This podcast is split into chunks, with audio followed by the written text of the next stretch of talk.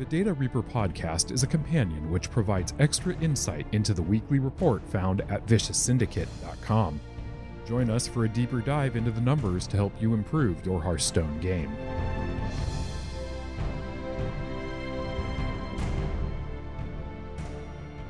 Hello and welcome to episode 25 of the Data Reaper podcast. I am your host, Ridiculous Hat, and joined as always, we have rogue hero portrait purist, Zacho. Zach, how you doing? Every portrait of Rogue that isn't the original Valeera is a blasphemy hat. You're not going to like a lot of the hero portrait choices I make. You're not going to like them. Guys, do you know that Hat plays Pirate Valeera? I do. He's a Pirate Valeera enthusiast. I found out about that uh, a few days ago, and I strongly considered canceling the podcast or finding another host. I decided against it eventually. I'm hoping to convert uh, Hat back to the light and away from Pirate Valeera. Don't do Pirate Valeera, kids. It's a blasphemous portrait, Hat. I like original Valeera a lot, and and at the same time, my hero portrait is an important means of both self-expression and trolling. I use Sir Annoy-O, right? I use Nemsy. Oh my god, you use Sir Annoy-O as well? Yeah. Who is the real BMer here, me or you, Hat? I don't BM, my portrait does it for me. No, but you use your portrait as a weapon. Yeah. Like, imagine you playing Libram Paladin with Sir Annoy-O and Pen Flingers. I don't have to imagine it. It's what I do. It's a real thing that Think of the children playing this game, Hat. Come on. Anyway, uh, we'll we'll have to talk about your portrait choices, but uh, I I might uh, provide a, a complete picture on my portrait choices uh, in a future podcast for people to understand what the real meta is, what people should do. Oh, this is going to get more argumentative than an actual meta report. I'm looking forward to that. Because we don't want to spoil it and let everybody know that Dame Hazelbark is the best druid. We can't do that. Oh my god! Don't keep pushing it, Hat. Don't keep pushing. Just move to the next subject. okay. I'm dying here. So the next podcast will be published as usual on Saturday the 19th. If you're listening to this one, it was published on Saturday the 12th. Um, but we're strongly expecting a patch, a balance patch on Tuesday the 15th. This is not due to any inside information, but rather due to, well, all of the clues in the world. When they released the rewards track update article, they were very clear that login bonuses would start on the 15th. They have to change a bunch of stuff in the client for the, the assets for the reward track. And we just got in, information that there would be a Battlegrounds rating reset this upcoming week. It looks like the patch on, tu- on Tuesday is going to be 19.2, which is likely going to be a large patch, which would include balance changes for probably every mode. I'd expect BGs, I'd expect duels, and I'd expect standard.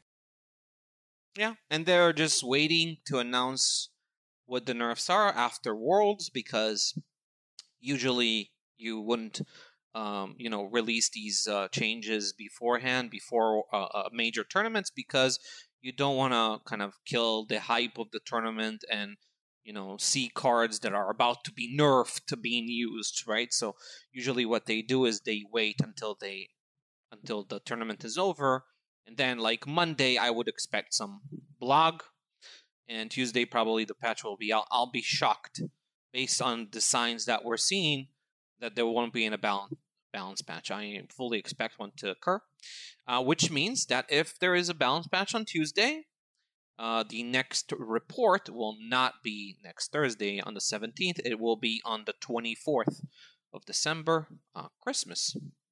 Um, thankfully I'm Jewish, which means that I will still work uh, during the build up to Christmas and uh, produce uh, a report for you guys to read.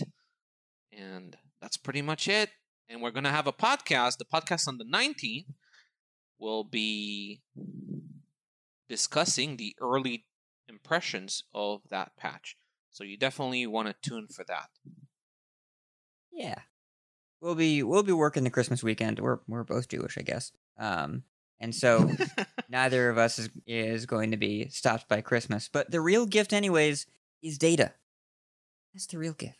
The truth is that I'm not stopped by any holiday. I've never taken a week off because of some holiday. uh, when it comes to the report, then people will, will be aware of that. So Yes. yeah, uh, let's talk about last week's report, and also we're gonna do two things, right? We're gonna talk about the report. Uh, we're gonna talk about developments in the meta, and then I will give you some Zacho patch notes. I know we've we've discussed uh, potential balance changes last week, but with new data, and I've also spending quite a bit of time trying to figure out what I would do in Team 5's position, I will try to predict the changes that they will make. Ooh. And there will be some surprises, um, things that you may have not thought about because I didn't think about them until, uh, again, I, I did some more extensive work on uh, what cards I would uh, nerf and what cards I would change in order to produce a healthier meta. So we'll see how, close that ends up being to what the patch notes are, but we'll we'll have a discussion about that and my reasonings as well. But yeah, let's get to it. We'll start with obviously Demon Hunter. Yeah, that's where this meta starts. I mean, that's kind of the thing. Every deck that you play right now, you have to keep Demon Hunter in mind, even if you have a good matchup against it, which is possible to do. Uh, it's warping the meta in a way that if your deck doesn't beat Demon Hunter, it stops existing. Yeah, and not only that, but you have three Demon Hunter decks that you have to worry about. And here's the thing, okay? Most of the discussion here will not be about Aggro Demon Hunter. We know how good that deck is. We know how powerful it is. We know why it is powerful and why it improved its win rate um, a couple weeks ago, thanks to the Polkelt Altruis Skull build. That makes it much more difficult to outlast because now it has this finisher that can help it come back from losing positions. And if you've played ladder um, a significant amount of time, you've probably ble- been blown out by an Altruis by now in moments where you thought you were already winning the game.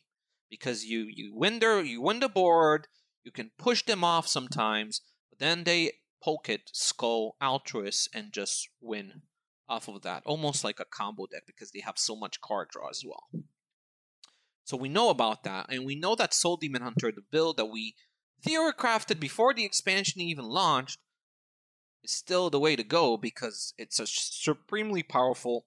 It abuses Bladed Lady perfectly with Relentless Pursuit. It has the Consume Magic, which helps you in some more difficult matchups, which becomes even more important now that Rogue, and we'll talk about Rogue, is doing so well. Consume Magic is big in that matchup as well. So there's no reason to change that build. But Lifesteal Demon Hunter Hat. This deck Oh boy. initially came out. Okay, so this deck initially came out, and you know, we looked at it, we evaluated its performance, and it looked absolute trash. Um, and maybe that was too early to say that it was absolute trash. The truth is, the early expansion builds were definitely trash. But this deck has transformed. And players that run Lifesteal Demon Hunter now make drastically different card choices that make a big difference on its performance. In addition, Lifesteal Demon Hunter is the best counter in the game to Aggro Demon Hunter, and we know how much Aggro Demon Hunter exploded in popularity over the last couple weeks. So both of these factors have contributed to Lifesteal Demon Hunter significantly rising in its uh, performance and becoming from like a, a clear tier 4 deck to a deck that could possibly be breaking into tier 2 very soon. And the reason, and when we discuss the build, um, again, once again, it, it comes down to Polkelt Skull. Uh, Lorekeeper Polkelt was added to the deck, and the moment that happened, that win rate spike uh, started out. Uh, it just allows you to discount your Il'gynoth. You play Polkelt, you get Skull. Il'gynoth now costs one mana, which makes your OTK so much more consistent, so much easier to execute. You don't need to run Raging Felscreamer when you do that, because who needs to discount um, Mo'arg Artificer when you have a discounted Il'gynoth, right? Uh, it just makes the deck a lot more versatile and, and easier. Also, it makes the win condition faster, right? Because you're guaranteed to draw Il'gynoth quicker. Uh, it makes it so that you sometimes win without drawing your entire deck. Sometimes you can execute the combo when you're five cards, uh, 25 cards into the deck. And that can make a big difference, right? Every turn, when, when talking about a combo deck, every turn matters. Every turn that the combo is delayed um, lowers your chances of winning. So if you're faster and more efficient, then that obviously contributes a lot. And you know, there are some interesting card choices since we're running Il'gynoth and it's one mana more, very often due thanks to skull discounts. That means we can we don't need as much uh, combo redundancy with things like Ethereal Augmerchant can be a one copy. That's fine. We're also seeing people running Ooze, and Ooze in this deck actually makes sense at specifically because uh, Bulwark of Azzinoth is a card. And in the Warrior matchup, if they play Bulwark of Azzinoth, you don't have minions, so basically it, it can delay your combo to the point where you're like, you can just lose the game because of it. So having an ooze that guaranteed to just deal with that bulwark is a huge, huge difference maker in that specific matchup, which is why it's important. That the other thing about ooze is that it's also good in against other demon hunters. Uh, it's okay. It's good enough to definitely not be a liability. Um, and since it's also good against like shaman, uh, then there's enough. We know how the meta right now is focused on weapon classes.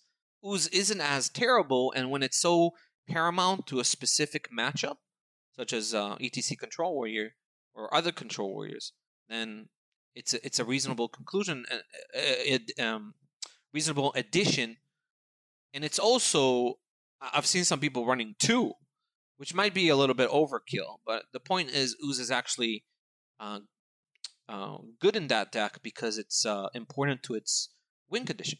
Uh, it actually furthers its win condition uh, rather than just you know disrupt your opponent. Anyway, um, so the build that we have in the report is pretty good. Uh, there is some, perhaps, some changes that other people are making. I've seen people experiment with relentless pursuit in order to be able to like th- there are two reasons why you would run relentless pursuit. One is makes makes your blade dance better but two it makes you able to more consistently win through Aldrachi Warblades Il'gynoth and just wep- uh, attack buffs. Sometimes you don't you don't need to play Mo'arg artificer Mo'arg artificer ethereal Augmerchant Il'gynoth and a felscream blast. Sometimes it's good enough to just kill people like soul demon hunter does with Il'gynoth so Relentless Pursuit kind of helps that. It's also a nice removal card.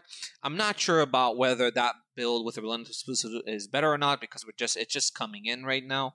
Um, um, what I do know is that the build we have in the report is very effective and, and looks very good. The other thing is Zephyrus. And Zephyrus is a card that doesn't look very necessary. We know that because people are not running Zephrys are doing very well. But there is some logical argument to why you would run Zephrys based on the flexibility of your win conditions. It allows you to use your combo pieces uh, more freely in order to survive, and then have Zephrys as this late game win condition, right? You can use it to get like a Doomhammer and just smack your opponent with attack modifiers with that just I don't know play a Tyrion against some aggro deck if you manage to survive at that point. Um, it, it, can give you some you know obviously in regular matchup if you draw to the end of your deck it can give you that extra damage that you may need to finish uh, off opponents. Though as I said, it doesn't seem to be necessary. But if I had to play Zephyrus, if you want to play Zephyrus, then the one thing you would the card you would take out is one Felosophy because basically what happens is Zephyrus covers for your win condition flexibility, and that means you don't need as many Mo'arg artificers because you can spend them more freely. That's the logic behind it. So you run one Felosophy and one Zephyrus, and that makes you uh, diversify your win conditions. Though, as I said, it's not necessarily a better thing. Um, having, as I said, this deck, four Morg artificers are very, very good. Like having more of them so that you can use them to survive and then still have a couple in order to execute your win condition, it's kind of the same thinking as the Zephrys. Right? Why do I need Zephrys if I can just have four Mo'arg Artificers? I can spend them more freely, just does exactly what Zephrys does, but I just, I still have the OTK. Um, so that's the thinking behind the build that we're featuring. As I said, it might not be the absolute perfect one because there's still work to be done with this archetype that doesn't see a lot of play. It mostly sees play at Top Legend. But let me tell you this: how yesterday I played a lot of ladder games at Top Legend, and I ran into like I don't know over a course of 15 games, I ran into four demon hunters, and three of them were lifesteal. Three of them were lifesteal. Like, yeah, it's starting to gravitate towards that deck rather than Soul Demon Hunter and Aggro Demon Hunter, and I'm seeing it in the win rate too. It's trending towards a positive win rate there, especially higher levels of play. The deck isn't. It's quite difficult to play. As I said, I've said in an earlier podcast. Um, it's rare and almost like it just never happens that a deck like improves in its performance by three four percent uh, at higher levels compared to lower levels just from a matchup sp- perspective but this deck maybe it's a 1% better right that's that's means it's has a relatively high skill gap the deck looks really really hard to play i've played some of earlier builds of this and i i definitely did not get that 1% edge. I, I got the other direction by more than that. I think once you get the hang of it, uh, it's a lot more simple than it looks. Like once you understand how the win condition works and you cal- you know how to calculate damage, it's not that complicated. But it is more difficult relatively to other decks in the meta. That's for sure. The hard part I found was when to use combo pieces not in the combo, uh, and the player that's that's doing the best with this right now, the most visibly, is Frozen. He is top five a legend on NA with it right now, and has a build very similar to the one we landed on in the report. Um, and he's said to that he ends up with multifaceted lethals that aren't just straight up the the Felstring combo a lot, uh, and that he wins with Zephrys into Doomhammer quite a bit. He uses Zephrys. He likes the flexibility, uh, but as I said, like Zephrys is really not doesn't look to be necessary at all. And a lot of people are having success, more success so far, without Zephrys than with it, which is why he Zephrys is not included in our build. Yes. Um, we don't think it's necessary. I think that flexibility aspect is a little bit overrated. I think it might um, be more of a comfort thing where you just feel better that you have more agency or you can win in multiple different ways, but it's not necessarily leading you to win more games. Um, that's my uh, perspective based on what we, we have done some extensive analysis on the archetype.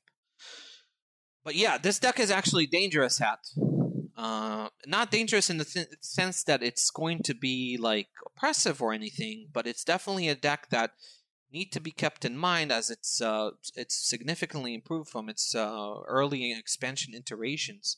It's just drastically different now. We used to run like double jump and crystal runner, and these cards were just not good. at. So, um, the the the the current package is a lot better, a lot lot better. So, refinement was the main factor in helping this deck improve, rather than players learning the deck. Right? It's mostly about the it's no longer a meme. Though, good news, there is a new meme. No, we don't have date on it, but if you want to kill people with expendable performers and Wrathscale Naga, that's been making the rounds on Twitter. That's not that's not a good deck. Don't play that one. Yeah, I saw that tweet. That's a weird one, hat. It's goofy. Wait, you it's like you literally play Snaga in expendable on 10? Well, you have to costumed performer your Wrathscale Naga. Yeah, so that you can yeah, you you okay. Well, we won't waste uh, more time on that. it's that's the meme OTK. That is the fourth yeah, yeah, Demon Hunter the... deck, but it's not really a deck. But yes, the the Polkelt Lifesteal Il'gynoth Demon Hunter combo deck seems to be on the verge of being really real, and Jarla brought it to Worlds.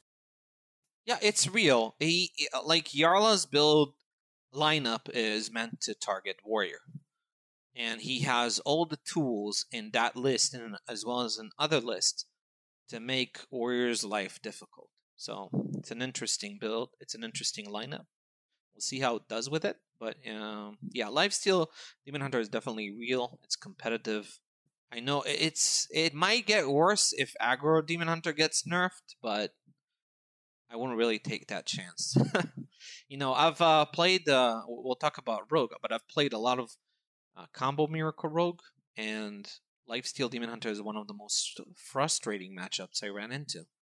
uh, over the last few days at Top Legend with the new builds. The more we talk about Demon Hunter, the I know that we have Zacho patch notes. I'm gonna have hat feelings after your Zacho patch notes, and the more we talk about Demon Hunter, the the more I think about how they need to nerf the one card that's in all of these decks. We'll talk about it. I know. We'll talk about it. You're you're on to me. You're on to me, Hat. Yeah. But let's not spoil it too much. No. But yeah, let's get to Warrior. Talk Another class Warrior. that probably needs to be nerfed. So here's the thing about Warrior. It's a weird thing. Is that you know ETC Control Warriors win rate dropped. Control Warriors win rate dropped, and it's no longer tier one. You need to look at the details. Why did Control Warriors win rate drop? It's because players are obsessing with countering Warrior to the point where they play things like Highlander Druid. Now, is Highlander Druid a deck that should be in the meta? No. It should not. Really? I'm so surprised. Shocked Pikachu. Yeah, we'll talk about yeah, we'll we'll talk about why that is, but the fact of the matter is Highlander Druid shouldn't be in the meta. And if it wasn't in the meta, then Control Warrior would probably be tier one. Like it's not just Druid, it's also like people are running like bad priest decks that happen to be good against Warrior, but they're they suck against everything else. And these players kind of, you know, tip the scales a little bit towards uh, Control Warrior looking a little bit more balanced. But the fact is, if people, if everybody tried to win with good decks, then Control Warrior would be tier one still. So, regarding the build of Control Warrior, I think we made a very clear change that is fairly obvious and easy to understand, which is that Agro Demon Hunter has become more popular. Yes, it's a favorable matchup, but still, it pays off to be more favorable in that matchup, as well as others, which is why we recommend uh, like slightly toning down the combo aspects of the build that we featured last week and make it a little bit better defensively. Uh, we're looking at um, the addition of two two cards. One is Minefield. Minefield is a card that I haven't, I have yet to see a warrior deck that runs Minefield, and Minefield is not being one of its best cards. Like I have yet to see that. Like Minefield is just unquestionably insane. And uh, when you consider the rise of Agro Demon Hunter, it becomes an absolute no-brainer. It is so powerful in the early game, it makes it almost impossible for aggro decks to just outpace you and be able to beat you before you get to Skipper, Armorsmith, Bloodsworn, Mercenary. Like you have sometimes you have hope that they don't have that on turn six and then you can win. But if they minefield you on turn two, three, or four and clear your board, you're never getting there before they skip or Armorsmith uh, Mercenary. Uh, you know, metaphorically speaking, it feels like you're never getting there. So Minefield is really powerful, extremely powerful against Agro Demon Hunter. That makes that matchup easier. Also useful against Soul Demon Hunter because it allows you to kill their early game minions, which do some chip damage, which can matter in the end. Like that Jailer or Panthera that hit you in the face uh, a few times, that can matter. Also kills a lapidary. You know, I keep saying it, but it kills a lapidary. Yeah, it's so good. Anyway, um, obviously useful in other matchups too. Though in other matchups that don't play a lot of early game minions, I wouldn't consider keeping it. I think uh, people are overly fixated on keeping Minefield against every deck, when obviously, like against Druid, it makes no sense to do that. Against Priest, it makes a lot less sense to do that. Even against Rogue, I wouldn't keep it.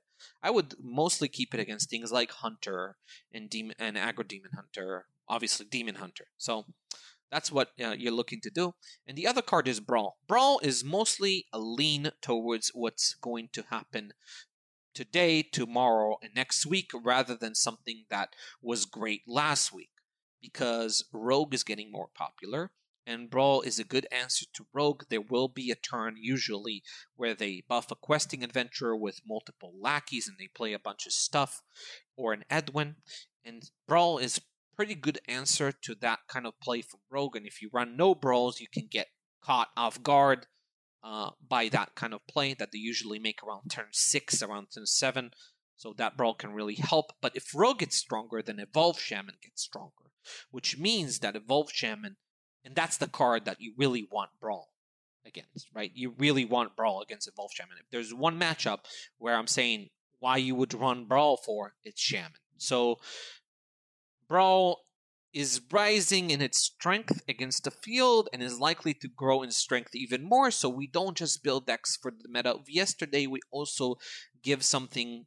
Uh, give a list that we think can be optimized even more against the meta that's coming over the next week. So th- these are the changes that we we made in the report, and I feel like that list is very fleshed out and ready to be nerfed. Yep. It's I I don't know how you hit it exactly. We'll talk about it later, but there are just so many efficient removal tools that it feels kind of demoralizing to play against. It's not quite the same feeling as facing a boom hero on 7, but in terms of removal density, it feels kind of similar. They always have something. They always have something to kill your stuff. Yeah, it's it's yeah, it's just it's all. I think part of it is because uh, you know the deck does isn't packed with removal, but it has so much draw that it always gets the removal it needs. It feels like it. Uh, because of the excess draw, because of cards like you know Sword Eater, which is so efficient, helps you stall. Like think about how much Sword Eater soaks, right? Both in terms of the Yeah. 2 5 taunt body as well as the weapon killing two things. Sometimes Sword Eater in aggressive matchups, like, kills four of your opponent's cards. Three, four cards is like, like it's it's a it's a common outcome. Whereas a single Sword Eater deals with like four of your opponent's minions. So it just very very powerful deck with just really good stall, and you have Evo Quartermaster, which bridged that into uh, on turn three. So you like often if you have Minefield, you play Minefield on two, Quartermaster on three. Turn four, Sword Eater. Like good luck. Any aggro deck tries to beat that. You're not beating that. So the, the thing about like Demon Hunter feels really powerful when you look at all the cards together, but when I look at this warrior deck list, I think it has I'm going to describe this as it has the best 30th card. Whatever the worst card is in this warrior list is still insane. Every single card is just so efficient no matter what it's trying to do. Like it's, there's no there's no bad removal, there's no bad card draw, there's no bad threats. It's all just everything is such a great card in this list that it's kind of hard Yeah. to look at it as anything more than just the combination of a bunch of really, really efficient pieces at every aspect of what the deck needs to do. Yep, that's pretty much uh, what I would describe this uh, this deck as. Obviously, Warrior has other decks. You know, I've seen people try the ETC combo and Rage Warrior. It's not really working well, guys. I know this has been a popular question, but no, just put it in Control Warrior. It just makes a lot more sense. Uh, in Rage Warrior, doesn't look too OTK. It's not like a pure combo deck. It's more of a like a, an aggro slash combo deck. So for that, I think Coke Elite combo works a lot better. Also, if you take out if you take the ETC combo and add it to that deck, it means you have to cut like the buffs, the enrage buffs, and those are important with Warmaul Challenger. Those are big, th- like not running Rampage means your Warmaul Challenger is less threatening. So doesn't make sense for that deck. And Bomb Warrior is obviously good. Just people are not playing it because they're bored of it. Hat, but it's starting to come back. It's starting to come back. People saw the Worlds lineups and they got the excuse to play Bomb Warrior. And I've been watching a bunch of streams and there's been a bunch of Bomb Warrior and I'm. Uh, yeah, Yeah, like I, I think if Controller ends up being nerfed to the point where it's um, significantly weaker, then I definitely think that Bomb Warrior can make a comeback. Not because of the direct matchup. Bomb Warrior is totally fine to Controller. It's just that people will not ha- will now have a better excuse to bring that thing back. So Bomb Warrior is good. Make no mistake about it. It's good on ladder today. it's probably been good on ladder the whole time. Yeah, it's been it's been good on ladder the whole time. I mean, we're we're yeah we're, we've shown it. It's always good. Like it's always like consistently top of tier two, something like that, in terms of its win rate, and very comparable to Control Warrior. And you know what? I'm proud of the of the legend playing community for agreeing to just not play it anyway, even though we know It's almost like it's almost like a gentleman's agreement between everyone, not to bring that deck back, even though we know it's good. We know it's good, yes, but we'll just not play it. We just agree, right? It's it's uh, it, it's not this situation where it's like pure paladin, where you know there, there's definitely I, I can understand people not playing pure paladin top legend. The matchups do get worse. We see that they get worse. The deck isn't as powerful at the top at the higher hierarchy of the skill levels of ladder. Like it's still good, right? But it drops off a little bit. So I can see why it's not played. But Bomb Warrior is just a gentleman's agreement. Like we all know it's good. We're just not gonna bother. And I'm just waiting for that agreement to be broken. I'm not waiting. I wanted to I'm fine with it continuing on until April. It's just that I'm wondering when people are going to just, you know, drop the gloves, so to speak. Well, start playing that deck more. It's half of the world's competitors brought it this weekend, so prepare yourself because uh Yep. yeah. Unfortunately, it makes sense in these lineups to bring Bomb Warrior because Bomb Warrior is good. But it might change because nobody at Worlds brought the build of the best deck. The best deck. I said it. Yeah. I said it. Nobody nobody figured out. It's amazing because it makes sense. The timing makes sense, right? Because when did we get the report out on Thursday?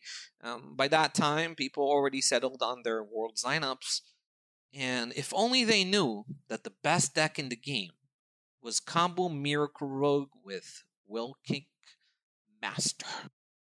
and even more importantly, maybe with Prize Plunderer, which is a bananas card that we should have been playing the whole time, even in Secret Rogue. Perhaps, perhaps I'm not sure about that. Ha- I want data to confirm it. I'm not. I'm making don't know it bold, bold statements. I like Bold statement. We're here. We're here for it. Like, We're here for it. Prize but Plunderer. I played Corbett's rank one legend Kingsbane Rogue list in Wild, and my opponent kept making five fives because they were big priest because that's what happens in Wild now. And I prize Plunderer to kill five fives the in, all day long.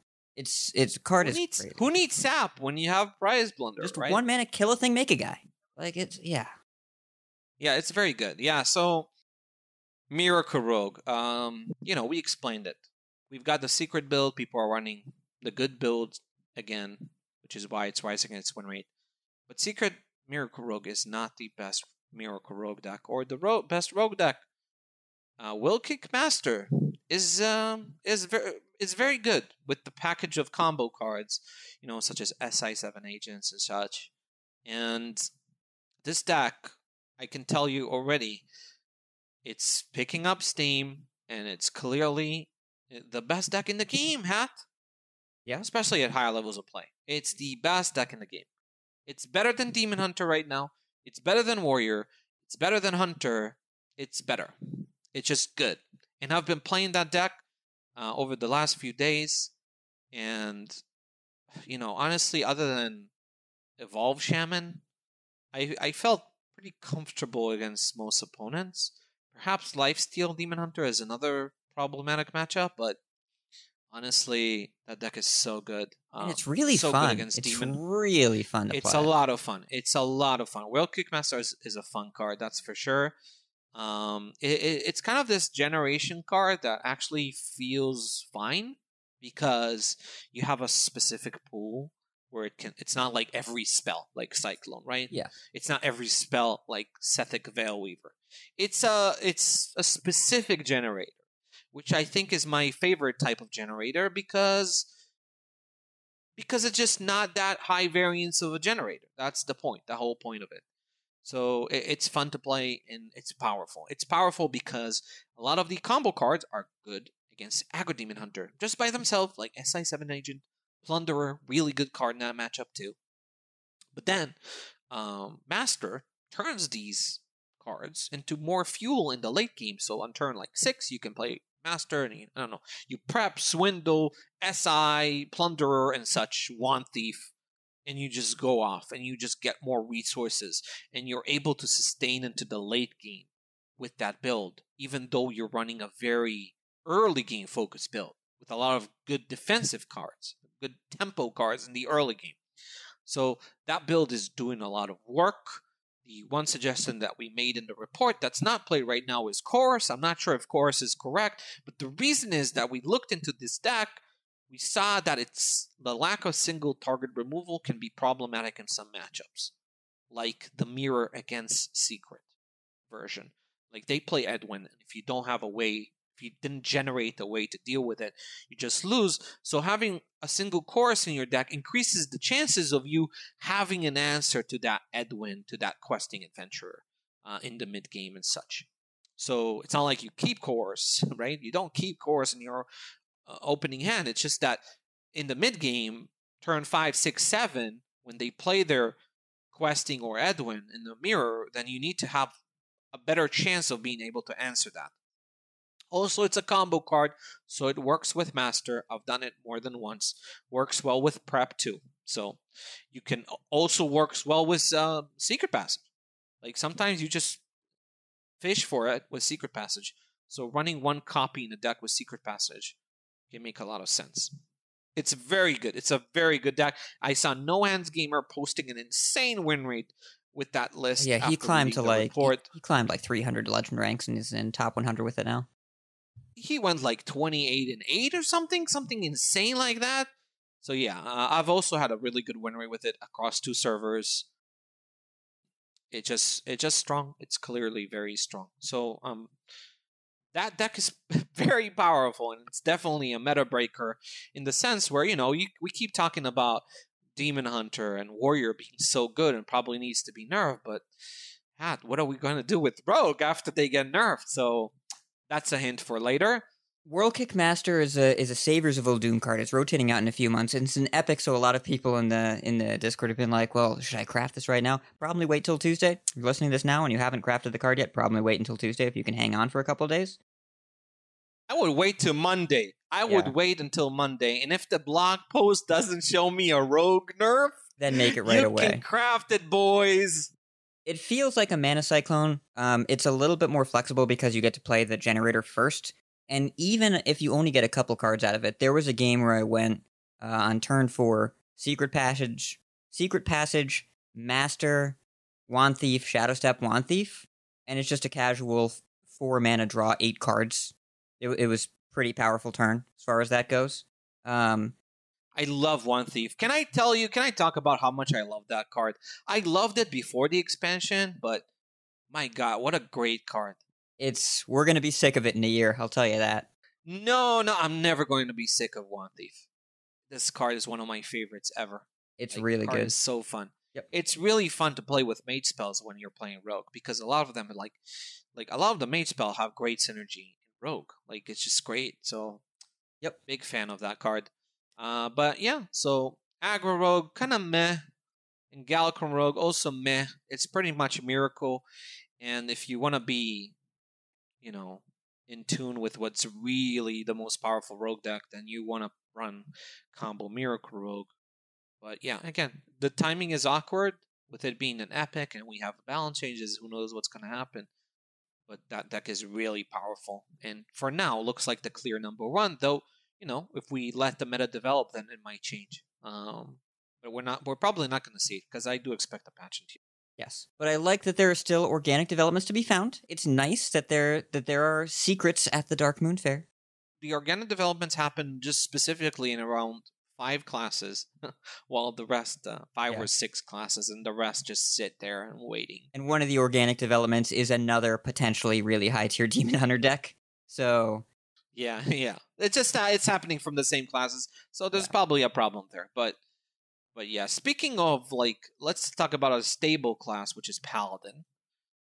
Um, so Paladin is like, so Libram Paladin is better than the stats indicate.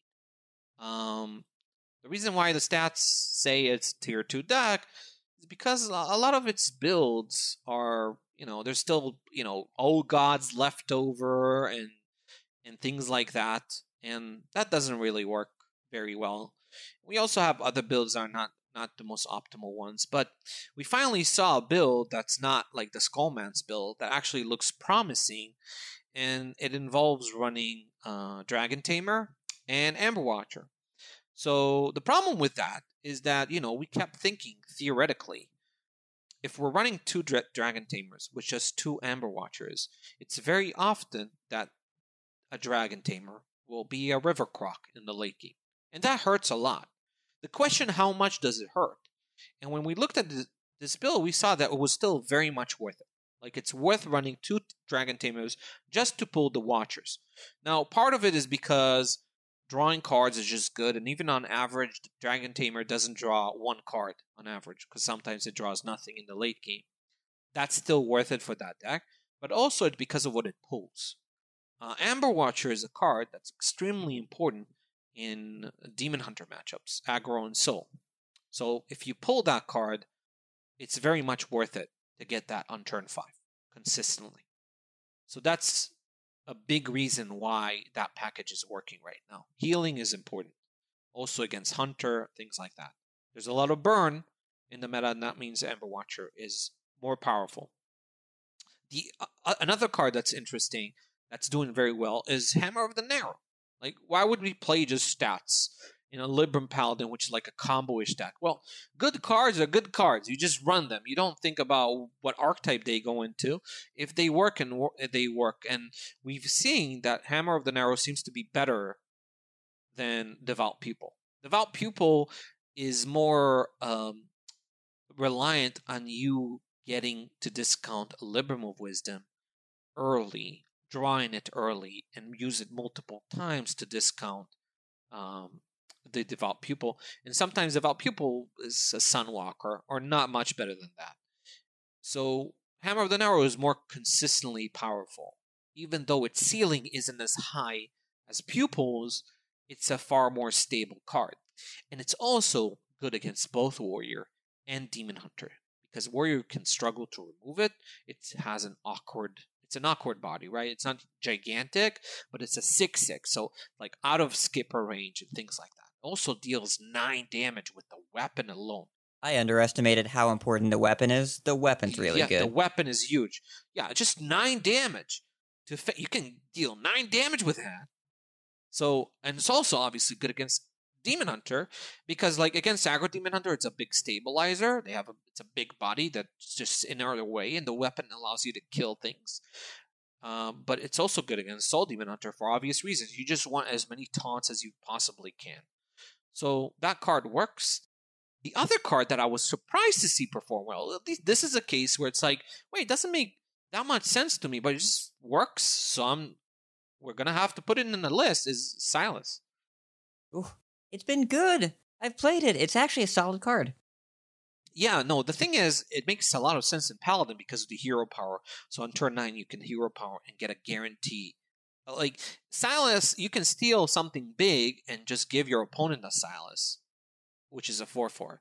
That's okay, but it's not that great. But if you have a 1 1 on the board, which you often do as a Paladin, considering your hero power, then Silas is really good.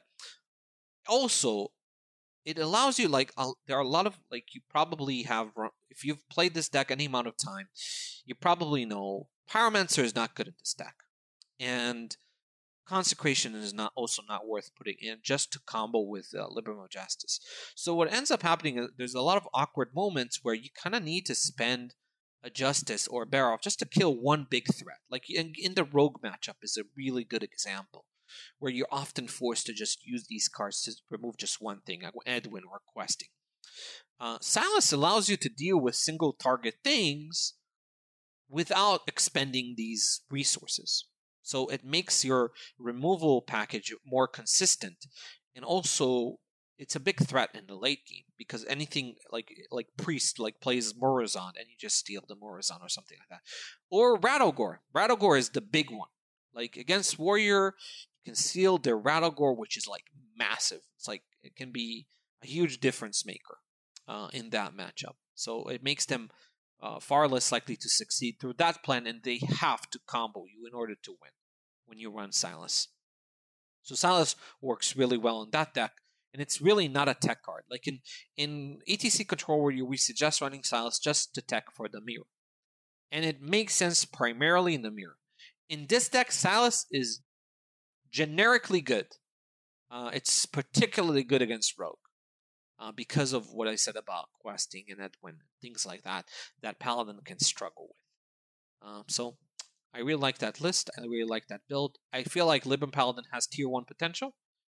Um, and it's probably going to get better after Tuesday because I don't think it's going to get nerfed. I'm not sure. I, I don't think that I don't think that the deck will get directly nerfed. We'll talk about it. Um, how does Pure Paladin perform in the meta? Yeah. Um, I mean, Pure Paladin is obviously very strong on the climb to legend, and it falls off a little bit at legend, but it's still one of the stronger decks in the format. Like it still performs well. It's just not at the level of the very best decks. And the rogue matchup seems pretty not great. Yeah, yeah. The problem is, uh, like, the thing is, a rise in rogue is a problem for a pure paladin. Um, even if like like generally pure paladin does worse against the secret build because of stunners. Stunners are a huge problem, but still, the Whirlkick build is still very much favored against pure, um, significantly favored. And if you run chorus too, then yeah, paladin is not your problem on ladder. I guarantee it. Um, Libram Paladin is more difficult, but also a reasonable matchup for Rogue.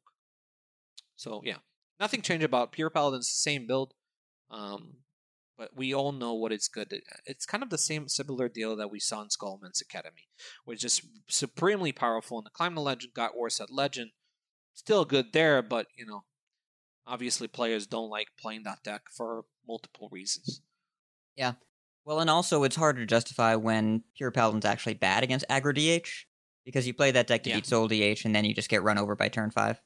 Yeah, it's just very awkward um, to try, and also uh, there's lifesteal DH too. So yeah, it, it's it's a little bit awkward. Though I think Pure Paladin is fine against uh, lifesteal DH, if I remember. That seems like it's a matchup that is really just unlikely to happen because those decks are played at, at different popularities and different, skill yeah, brackets. Yeah, yeah, yeah. Pure Paladin dominates Lifesteal though. Uh, I just checked to remember. Yeah, dominates that matchup, but that matchup doesn't happen often for obvious reasons. Lifesteal Demon Hunter mostly played the top legend, most and Pure Paladin mostly played outside of that. So yeah, it happens though, and Pure Paladin usually wins. And so, also, speaking of a deck that uh, Pure Paladin really doesn't want to see, and also a class that might be the most poised to benefit from upcoming meta developments, unless we have Blizzard intervention, is Evolve Shaman. Yep, because if there's one deck that consistently is a pain in the ass for me when I play Miracle Rogue, it's Evolve Shaman. Um, Evolve Shaman got worse this week, obviously, because Aggro Demon Hunter uh, got worse last week, but it seems to be maybe stabilizing its uh, win rate eh, even before this report, and now after this report and the upcoming rise of Miracle Rogue that we're seeing, then Evolve Shaman I can see is already getting better because that matchup, this is the one way you can consistently frustrate Miracle Rogue players. Honestly, sometimes I just see a Custodian on two and I want to concede in that matchup. It's obviously not correct, but it feels like whenever they have that weapon on five, I just I just feel like I can't win. Um, so yeah, that deck is very effective in that matchup, and Evolve Shaman is, you know, it's developing. Uh, and and the interesting thing is that there are two approaches that we identified on ladder that are good. They're both good, and their matchup spread is very similar. The one difference I would say is that the Corruptor build is better against Demon Hunter because you have more ways to directly interact with minions in the early game with things like Serpent Shrine Portal and Storm Strike. And then the coaster build is more about mid game swings. The coaster the the corruptor build we made one change, just one, which was adding back in our storm crash. The reason is um, the rise in uh, druid, also the prevalence of warrior. In these two matchups, Inara, even though she doesn't have great synergy in the deck, she makes more sense. And from being a fringe performer, it's gotten a little bit better, good enough to include not a critical card either way. The coaster build was um, refined by Jomber. I think that build can still be improved. I'm not sure about some cards in the deck, but that list seems to be performing very well. And again, it's all about the mid game swings rather than, you know, having more ways to kill, interact with your opponent's minion in the early game. You just play a coaster, a massive coaster. It activates your Flesh Shaper, your Sea Giants. Obviously, very powerful with Box Knuckles, but you need to be very minion dense to do it. And the one card choice um, that makes a lot of sense in that deck is Broom. Um, the reason is since you don't have removal, it's really good to turn your evolved minions into removal. So what you do is you like I don't know equip a box by knuckles and you play Desert Hare the next turn.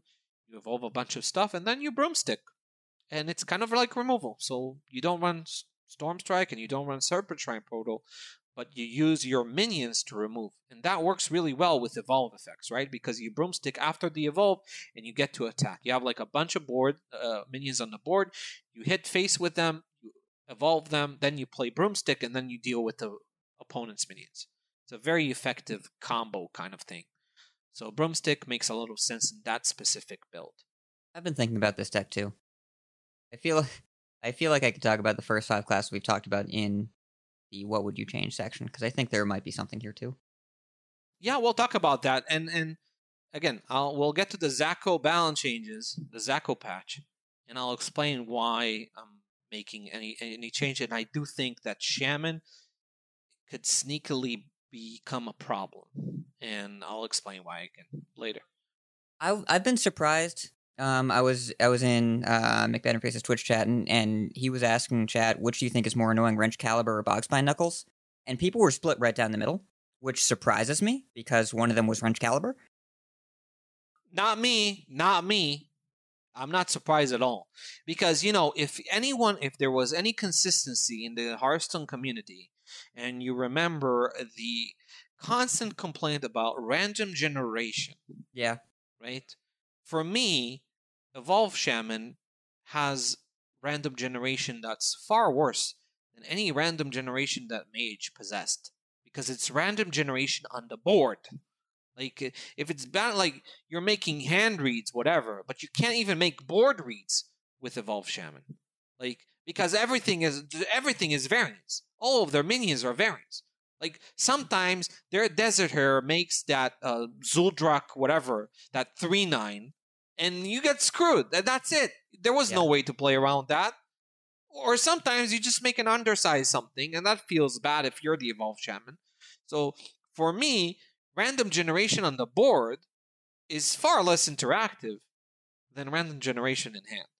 And if you have ever ever complained about Cyclomage in the past, and you're not complaining about Evolve Shaman, then I will call you a hypocrite.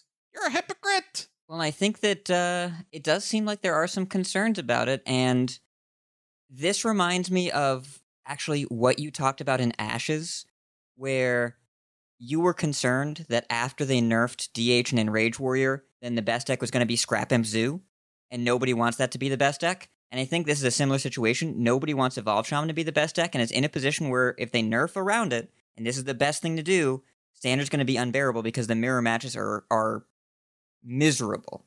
miserable. Some of the most toxic things you can ever encounter. Now, I'm fine with Evolve Shaman being 5% of the meta. I'm fine with it being 10% of the meta. It can even I'm be not going to be fine with it if it's 15 or 20% of the meta. There's a difference here. Yeah, I'm fine with Evolve Shaman existing as a deck, but I just don't want that deck to be the best. I don't No. want that deck to be the optimal choice if you want to win as many games as you can.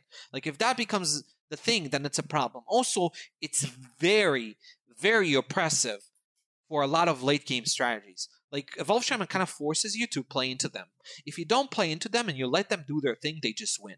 Like, uh, they just win. And the reason why they don't win is because they're facing a bunch of classes that are even more overtuned than they are. But doesn't mean that Shaman isn't very, very powerful. So we'll talk about that later, but it's definitely a deck that I would position to be dangerously oppressive in the event of balance changes, if it's not touched. So, um, I have faith in proactive changes here, and there's one that really stands out to me. But yeah, it's very obvious, but we'll get to that. we're setting up a lot of things for the listener to tune into.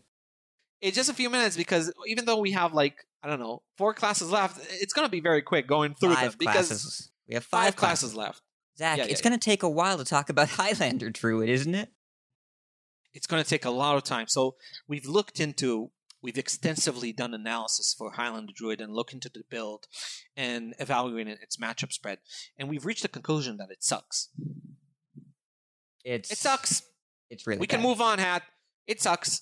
It's as bad as Control Warlock. That's how much it sucks. I got Legend with this deck, and I think it's awful. You got legend with this deck? Yeah, I went eight and two and got legend with it after net decking it, and I was like, this deck sucks. And then I went and, and jumped on McBanterFace's stream, and he was playing it on rank one. He was like, this deck sucks. It was a fun weekend.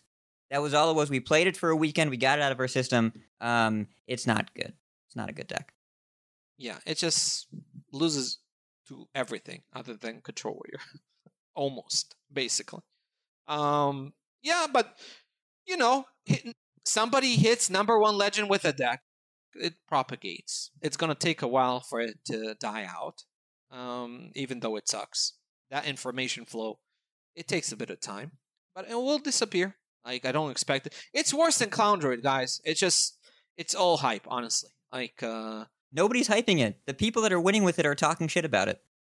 yeah, I mean, true, true. It, it- there's no hype. There was hype in the first couple of days. You have to admit there was some hype. We're all just looking for novelty. I people saw are it a lot at Top Legend hat. I was playing Priest and I got, "Oh, where did these Highlander druids came from? I was thinking to myself, why are they playing that thing? people are so excited to try things that are different. Yeah. You know, a lot of people add me after the game, after we play, because they recognize my name, and then we talk a little bit. And you know, I asked someone, "Hey, why are you playing Highlander Druid?" And he said, "I don't know. I know it sucks. Like everybody knows it sucks, and pe- people stop playing it if it sucks. Come on, let me play Priest and Priest in peace."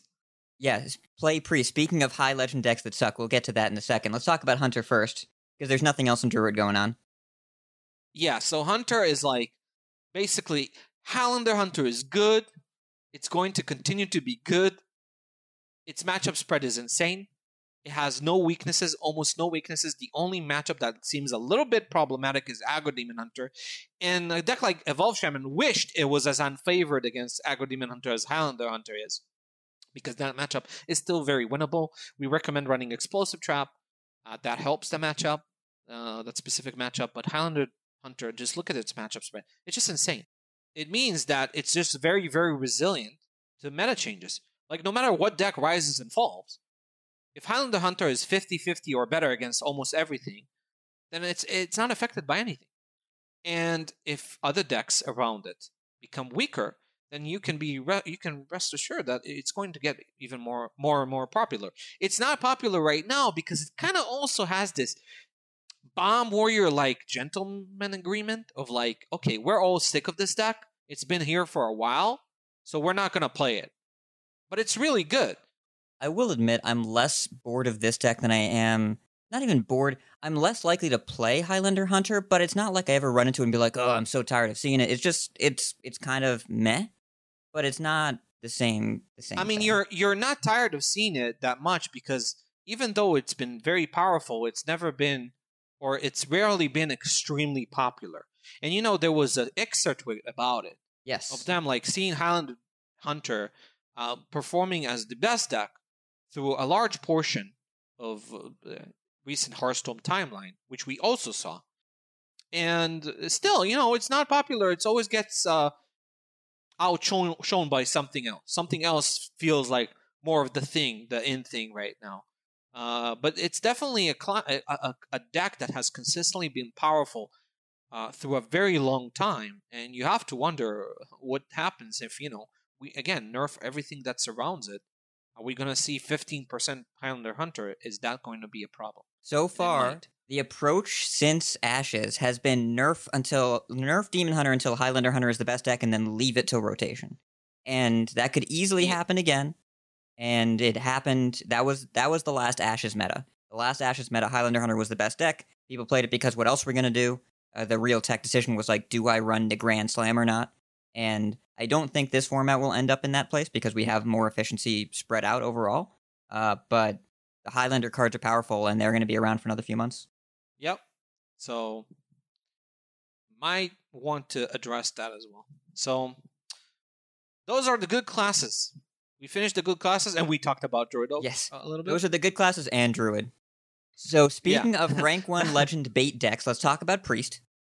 yeah, so here's the thing. I don't know if those recent number one uh, legend, I think I saw a couple. Yeah, Gabby got. I don't there. know if they're bait. Yeah, I don't know if they're bait.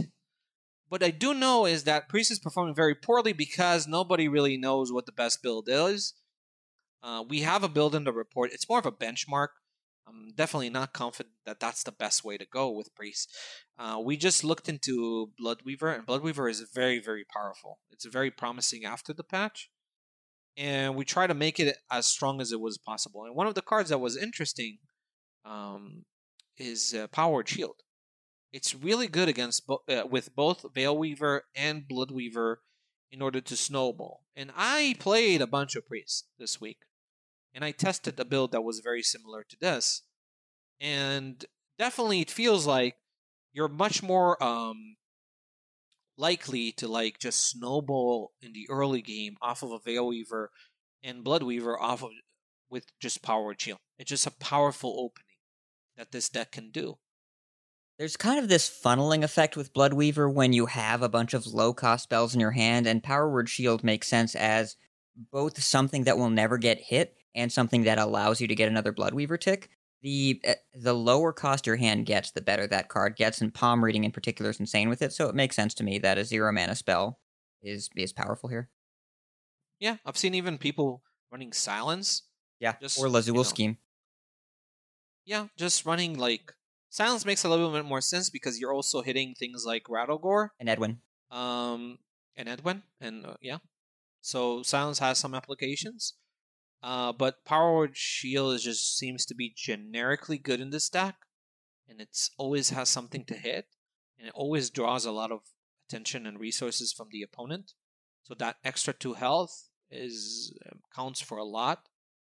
And you know, I played a bunch of priests when Highlander Druid was popular. And let me tell you, if you Bloodweaver and shield it, you just can't do anything. Eventually, you generate like a psyche split, and just the game is over, or like a, um, yeah, Grave Rune or something like that, and just unkillable. Eventually, you generate priest cards, and they can't do anything because that deck has no removal or really any proactive interaction outside of Zephrys at all in the entire deck.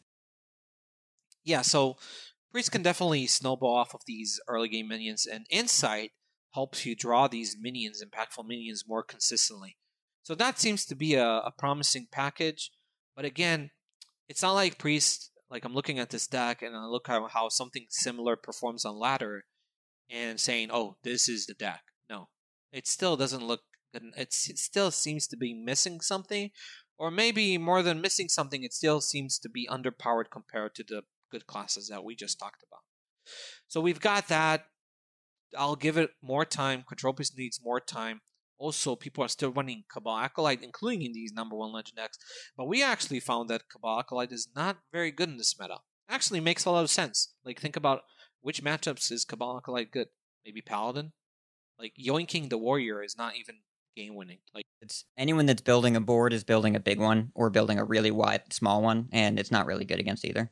Y- yeah, if, uh, like aggro demon hunter cabal is not good against it. It's also not very effective against rogue. It's not very effective against shaman. It's only really effective against paladin, probably. So cabal we've seen based on its performance, that's not really the same card that it was during Scholomance Academy, even during the, after the nerfs. Yeah. So we said, hey, why why not we just cut the card? Actually works well, uh, in term relatively compared to other builds. Cutting Acolyte actually seems to be an improvement. We'll see how things flesh out. Still don't know enough. Uh, this archetype is just a giant pile of mess. So it's been very difficult to curate something that's the best in from what's available. So And an interesting note about our list that is no mission from a lot of uh, what a lot of high legend players are running is there's no Illucia. Yeah, so here's the thing about Lucia. Um, Lucia is probably better at top legend than she is in general ladder. Top legend players don't need us to tell them to run Lucia when they think that it's appropriate.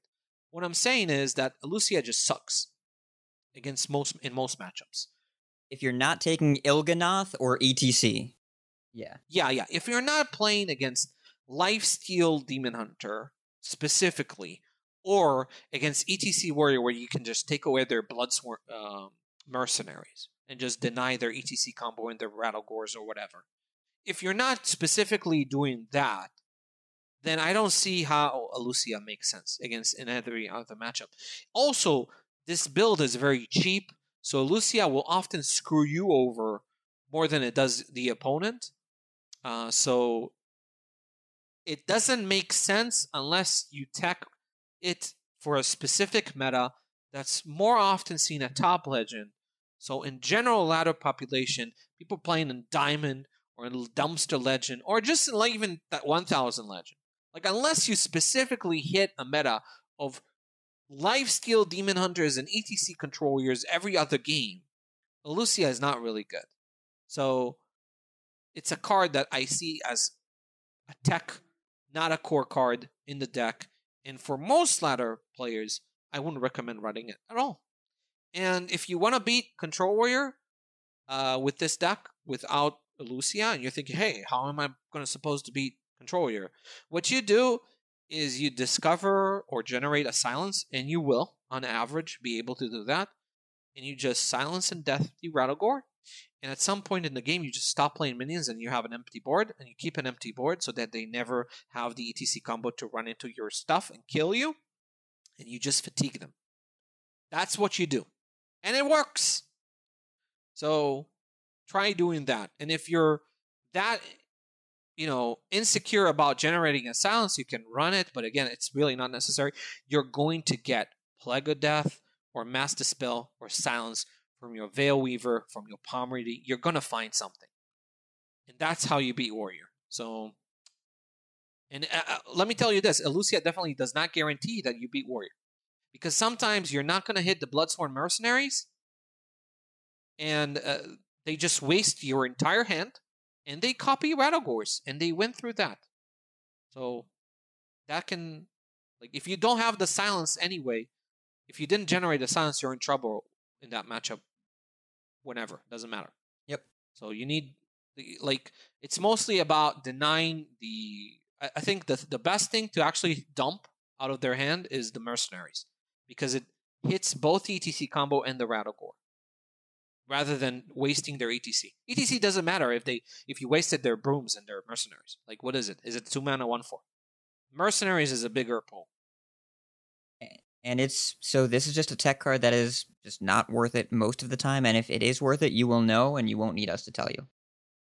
Yeah, exactly. So that's kind of the approach that we. And we have uh, one more class. We got to talk about Mage Lock. So, Zach, what's going on with Mage Lock? Mage sucks. Warlock sucks. Mage Lock sucks. Uh, it's just bad. Like, there's some Highlander Mage. It looks okay, but it's not actually okay and I'm not going to spend another second explaining why. and also, if it gets good, people will play more Bomb Warrior. So I hope it sucks because I don't want to play more Bomb Warrior. Moving on. Yeah, and and Zoo is just mediocre and way worse than Aggro Demon Hunters. There's no reason to play it. There's no reason to play any of these four classes, really, if you actually want to win. And that brings us to the smaller section in the report, which is the ZachO patch notes and the hat feelings yes. of the ZachO patch notes. So I'm going to say my patch notes and Hat will agree and say that I'm great. And I'm very smart.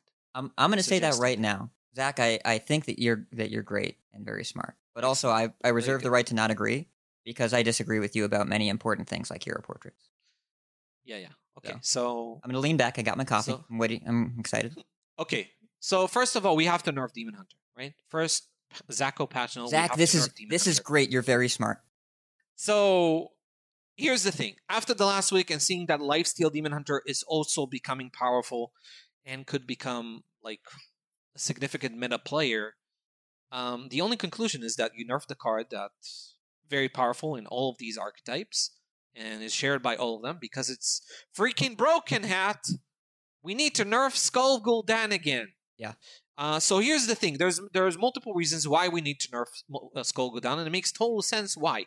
It's the best card draw engine for Soul Demon Hunter. Whenever they do that and discount a bunch of cards, it just makes their entire late game more efficient, more powerful, and more upsetting to you, the opponent.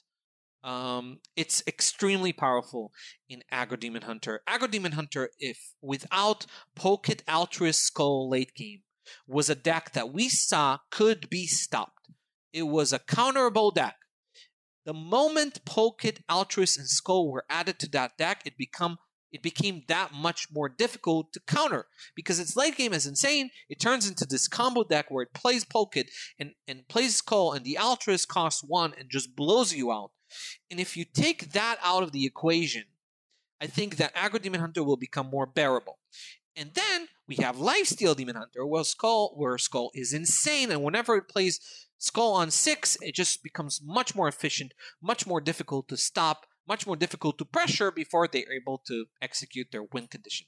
So the common denominator in all of these decks is that Skull is busted and needs to be nerfed again. And a very simple nerf that will greatly impact all of these archetypes is just reduce the discount from 3 to 2 so that now if it's 3 if it's 2 instead of 3 then the Altruis poke thing doesn't work anymore because Altruis costs 2 the still steppers don't cost 0 the dreadlords bite don't cost 0 it becomes much more difficult to justify running that late game package in Aggro Demon Hunter, which means that it might push players again to run the deck without that top end with Skull Gul'dan, which means that it's more easy to counter, it's more easy to stop. So you don't need me to explain why nerfing that discount is impactful for Soul Demon Hunter, it's impactful for the execution of the win condition that we see in Lifesteal Demon Hunter. Just nerf Skull point blank. But is that enough? No, because we still need to hit certain aspects of at least Aggro Demon Hunter and Soul. I think nerfing Skull is enough to address Lifesteal Demon Hunter and tone it down just a little bit so that it's never a threat to become overwhelming. But Soul Demon Hunter needs to see Blade Dance nerfed. Blade Dance, we talked about it before, it's a stupid card, quite frankly. When you compare it to even old Blade Flurry, it's better because it doesn't destroy the weapon. and Demon Hunter has far more attack modifiers than Rogue ever hoped to have, and it can often hit for 8 damage, which is crazy and shouldn't be in the game, especially when you define Demon Hunter's weakness to be big minions. Demon Hunter laughs at your big minions because it can kill 3 of them in the same turn while hitting you in the face for 10. So we need to get rid of that especially when there's relentless pursuit. When there's oh, by the way, Blade Dance also hits Lifesteal Demon Hunter. I forgot about that, but yeah, that card is stupid. So we need to nerf it to at least three mana in order to make it a little bit more reasonable. Also helps that it doesn't cost zero off of Skull anymore. So that's the second change I will make. Now the third change might seem a little bit sneaky and more surprising when it came to Aggro Demon Hunter, uh, we talked about Dreadlord's Bite being really powerful, but the card that I would really like to nerf is not even a Demon Hunter card. It's Wriggling Horror. The reason why I want to nerf Wriggling Horror is because this card, ultimately, will become a core card in every aggro deck from the moment from today, from yesterday, from the launch of this expansion until next year's rotation. It's just far too powerful and far too efficient. To me, it's crazy that it has the same attack value as Fungalmancer, which is a 5 mana card. And the thing about Aggro Demon Hunter that is so oppressive is that when Wriggling Horror hits, Demon Hunter does not have board buffs inherently in its set, like in its class identity or whatever you want to call it. So it has these buffs. It uses neutral buffs in order to dodge AOE. Now, Beaming Sidekick is a bit more bearable because it doesn't increase attack on the board. The fact that Wriggling Horror adds two attack that can you know, it's immediate damage they can leverage. It can get them out of AoE range. It just makes it extremely difficult to play against Aggro Demon Hunter because whenever they wriggling horror on three, on two, on four, it feels like you lost the game because it just they put too much pressure on you, and it becomes this game where you have to remove all their minions in the early game. You just get completely done. You're done. Like if Wriggling Horror connects, think about all those moments when that card connected and you just felt like you lost the game because you did. So Wriggling Horror needs to have one attack. So that it's a two mana one one that produces uh, plus one plus one buffs, which makes it a little bit more reasonable because the two attack matters a lot, guys. It matters a lot. It's half the attack. You have the attack, so you make it strictly a buff card, and not a buff plus pressure card as much as it is right now.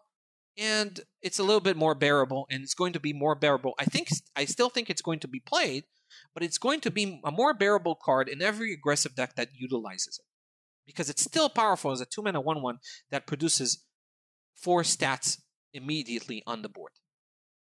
It's it's still a two mana three three, right?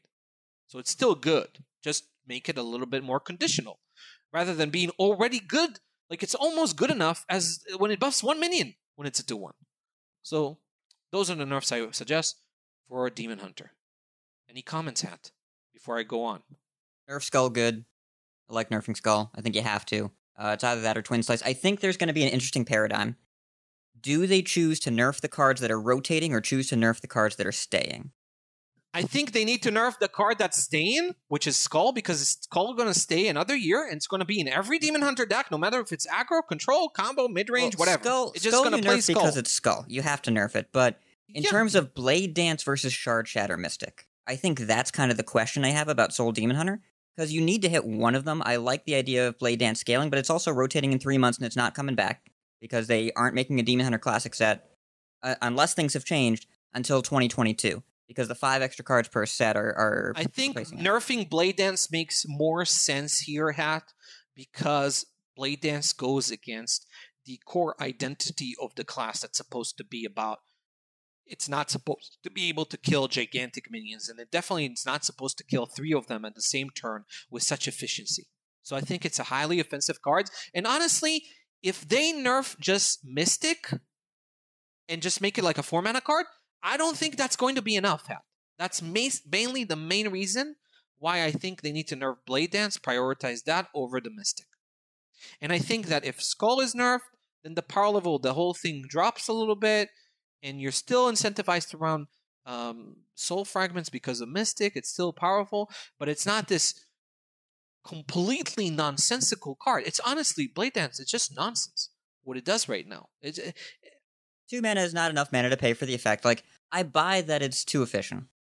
it also a way to further tone down the power level of Lifesteal Demon Hunter, even though it doesn't feel like a problem right now. If we nerf a lot of aggressive decks, right, and uh, then that may change things, and suddenly Lifesteal Demon Hunter becomes a problem. So I would Yeah. just uh, nerf Blade Dance. So let's move on. So we go, we, we we're done. We just did the Demon Hunter nerfs. Let's go with the Warrior nerf. I think the Warrior nerf is the one that we agreed upon last week. That makes the most sense. It's nerfing Bloodsworn Mercenary to a 4 mana 3 3. It makes sense because it affects all the late game combos that Warrior has right now, which is like copying Rattlegore. It can still do that, but ETC combo goes away. I don't think a defensive deck that's so powerful in its removal kit and can gain so much armor, like, can also OTK you from 30 life. I don't think that's particularly healthy, and I think that needs to go away. And what I like about it the most is that you know, Skipper Armorsmith is a turn slower, gives better chance for aggressive decks to maybe mount an offense against Warrior before it stabilizes. It still keeps that functionality, but it just makes it a little bit slower and makes Warrior look for an alternative win condition. Maybe now it needs to run C'Thun, and C'Thun decks, they do exist. They're viable and they're playable. They're just worse than ETC. And I'm fine with them being on ladder instead of the ETC combo. I'm fine with being OTK'd by C'Thun because that takes so much more setup and time to execute. And it gimps you in terms of deck building because you need to run a bunch of bad cards in order to get there.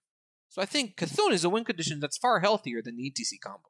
Just take that away uh, from Warrior, and I think Warrior will still be viable and competitive.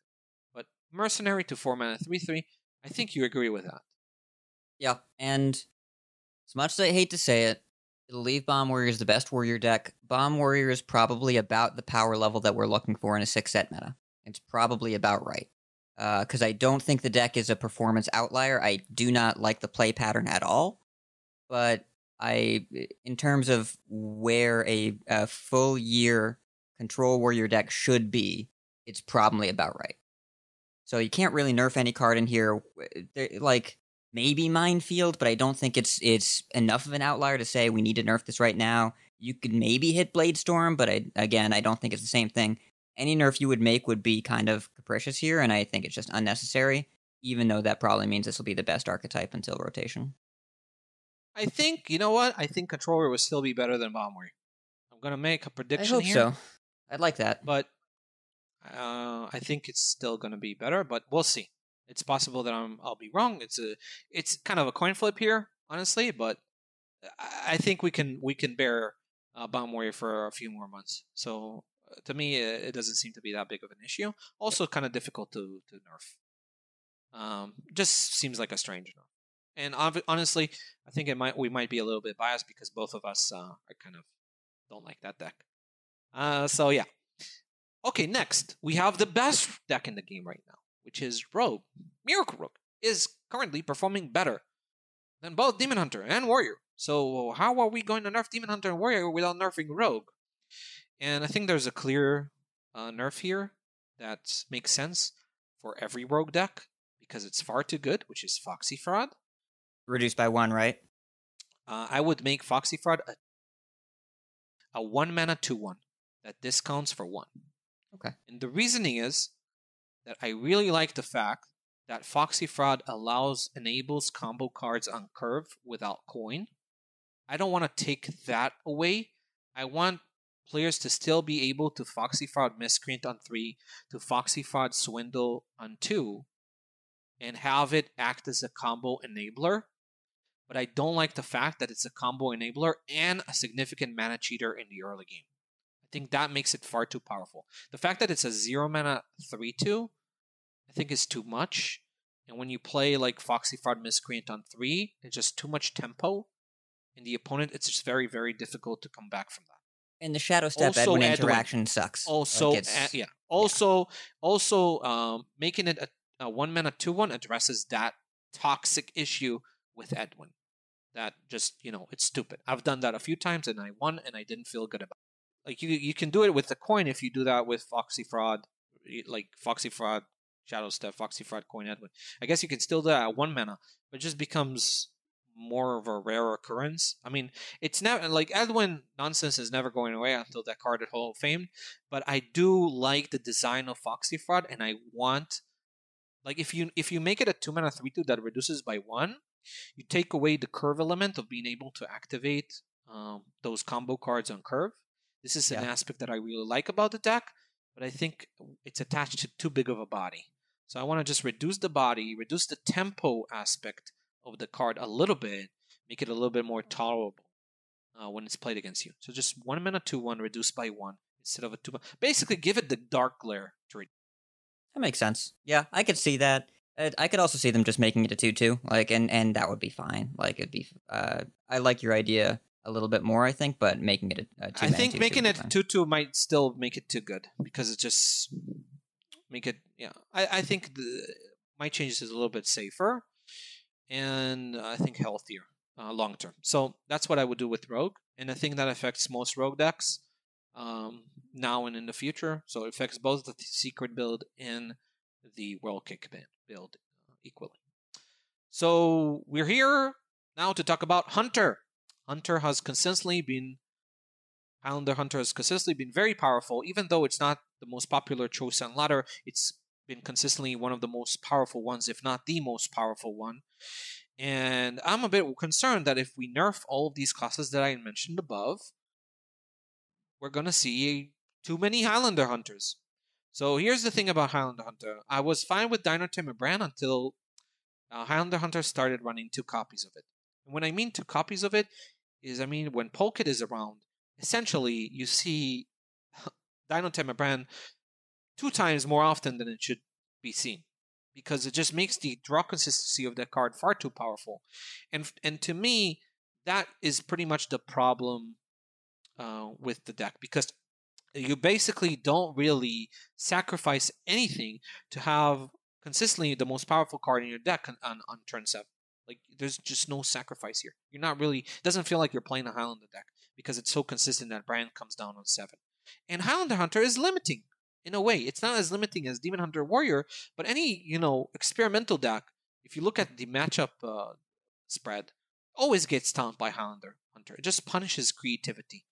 So i would make Dinotamer Brann cost 8 just okay. So we're seeing it twice more often than we should because of Polkelt, but if it's an 8 a turn later then it actually gives us a better chance for defensive decks to fend off a hunter's aggression not have such a crippling finisher, and it dissuades players from running Highlander Hunter into running Face Hunter. And you know what? If you're worried about Face Hunter being bad, just remember that we're nerfing Soul Demon Hunter, we're nerfing Aggro Demon Hunter, and we're nerfing Warrior. So Face Hunter should be better, and Hunter should still be viable. And Hunter players should not panic about these changes, making the class not viable or competitive. I suspect that these changes will also help Face Hunter be more competitive, and it's already pretty good. It's already fine. We're not nerfing that deck. It looks to sitting. It sits at tier two in terms of win rate. So I'm not killing Hunter. I'm just reducing the power level of Highlander Hunter, which is more than fair. Comments? I can see it. Um, it's not the nerf I would make, but I can see it. Uh, I honestly think I've been a proponent of Polkelt to five for a while. I think Polkelt, we saw Polkelt as a card that was going to be scary in combo context, and it's turned out to just be one of the most efficient things you can do in aggro decks. And also, it has a recruit style effect of being a deck building challenge that just makes your deck ruthlessly efficient and also limits the card pool you can play. And so it makes deck building less interesting. It makes the games play out more consistently in a less interesting way. And it's really, really powerful on curve.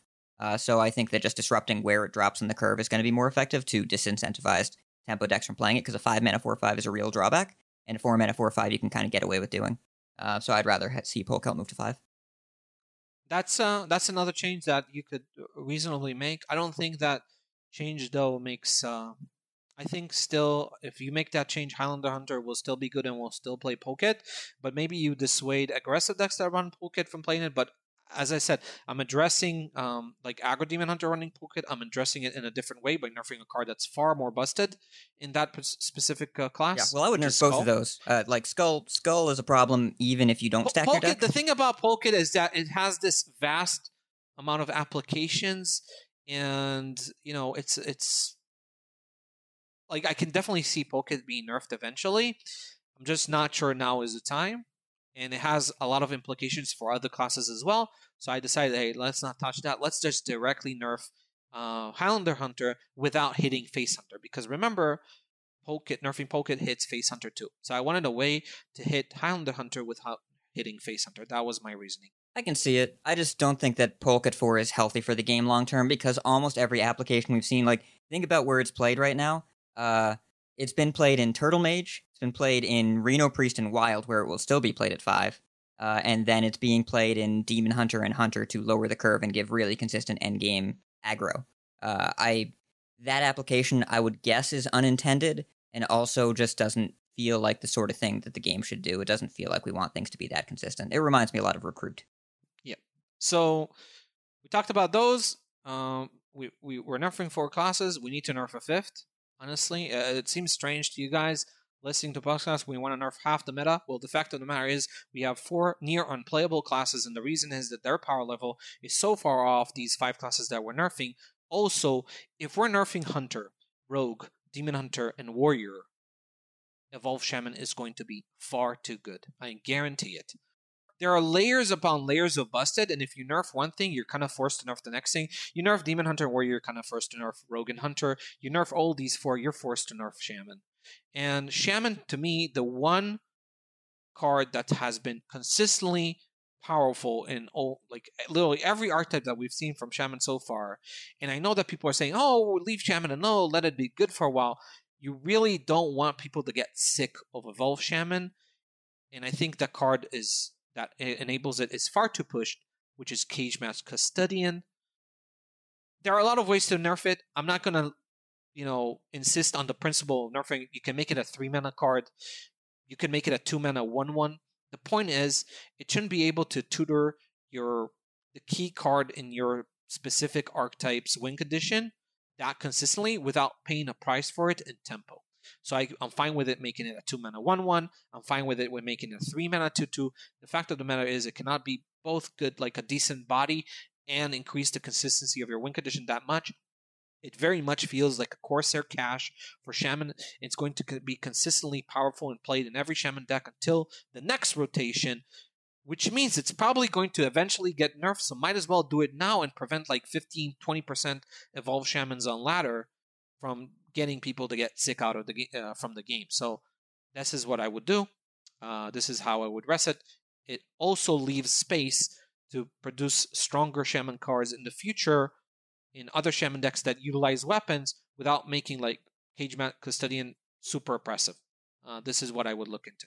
You have to nerf Shaman. I agree with that. Um, Custodian also, I agree with the concept that at- at a two mana two two, it is probably too good, and for the same reasons that I I would change Polkelt, I think that Custodian will need one eventually. I this isn't the change I'd make now. I'd move Knuckles to three attack. That would be what I'd look at. Uh, it changes the Dread Corsair interaction pretty significantly. One of the issues I have playing against Shaman is that it's really hard to stick anything against Knuckles, and that first swing, even just removal, is good. And when they Horde Pillager it back, even though that's rotating in a few months, it's just so much face damage. They just hit you in the face four times. That's 16 damage. Uh, four attack just feels a little bit much.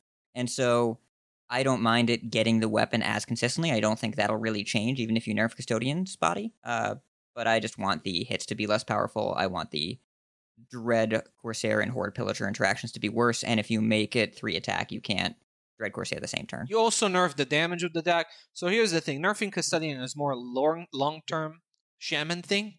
Like event- we'll eventually have to nerf Custodian. Ner- uh, might as well nerf it now. Box by nerf Knuckles is about keeping the other shaman decks, giving them a chance right now to be viable. Yeah. And now the card rotates. Like Boggspine Knuckles going to stick around. We don't know if Dread Corsair is going to stick around. Hoard Pillager is leaving, so it might be worse. But nerfing Boggspine Knuckles just remove reducing the damage because Boggspine Knuckles deals a lot of face damage. It's, It's a a, four attack weapon, so three attack probably still gets played. Makes Dread Corsair. I do like that. It makes Dread Corsair on curve not feasible anymore. Um, it's another nerf that is very reasonable, and I I, I think that's that's also a, good suggestion.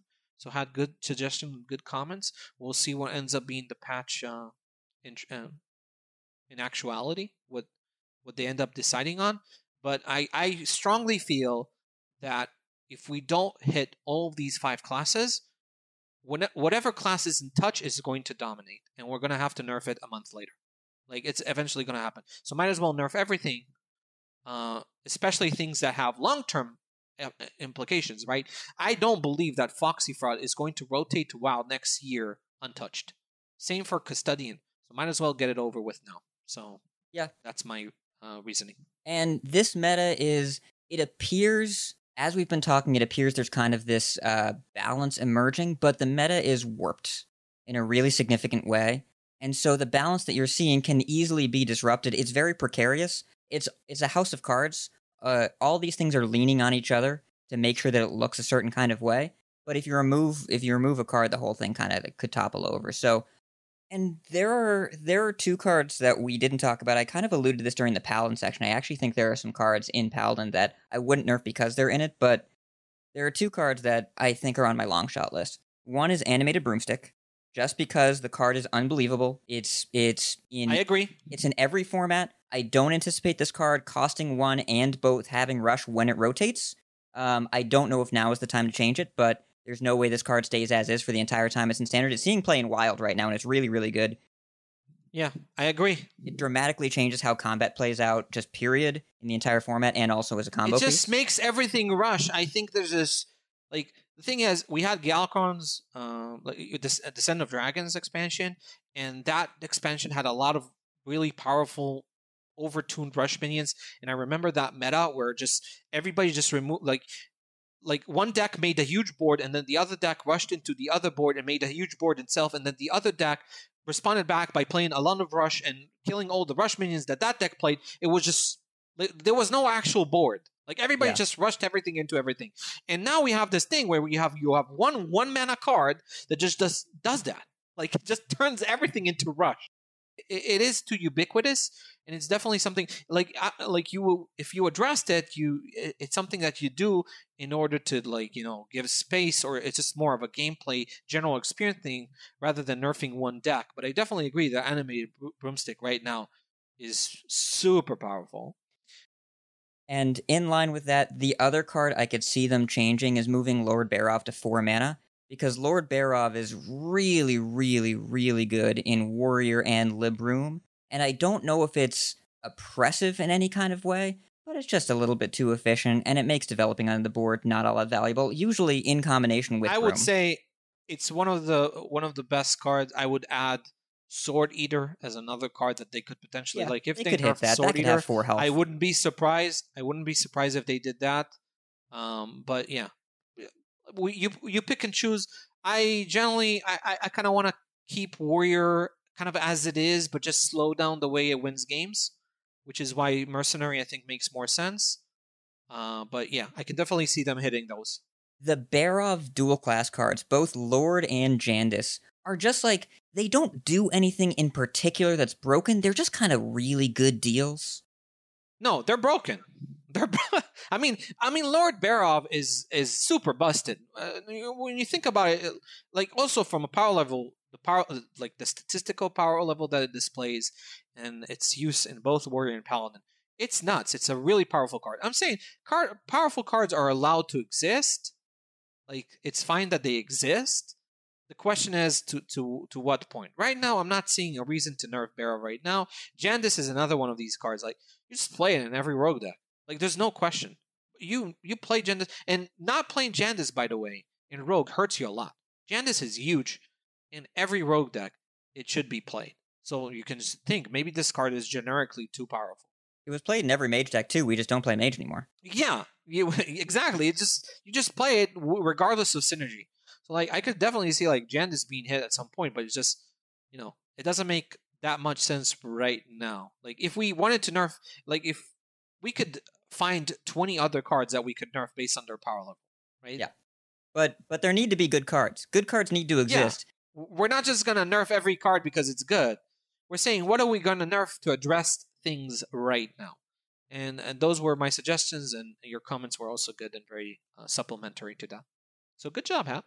Hey, thank you. So your final list: Skull, Blade Dance, Wriggling Horror, Bloodsworn Mercenary, Foxy Fraud, and Cage Match Custodian. Did I get it all? And Dino Brann. And Dinotamer Brann. Seven cards. I think so. Yeah. Um, and I would I would have a similar looking list. We are exactly halfway between the release of the set and the mini set. So now is when they are likely to shake things up, and because they have the mini set, it is more likely they're going to make larger changes in these in between patches. We look at Scholomance and Ashes, um, and Ashes is kind of an outlier, but we look at most of the patterns. They had the big shake up patch two months after the set release and two months before rotation, right in the middle. That was kind of when they targeted. Let's let's really change things if they're looking for the mini set in two months, it makes sense they're going to target larger patches exactly in between that and also exactly in between rotation. They just do things about once a month on a pretty consistent cadence, unless they have to step in sooner. Uh, and this format is healthy enough that they can wait a month, but it's in need of some changes because it won't be healthy for another 30 days.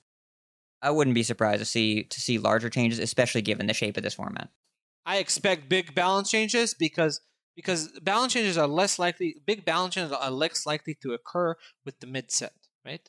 Because you you want to see new cards, you want to see how they interact with uh, existing cards.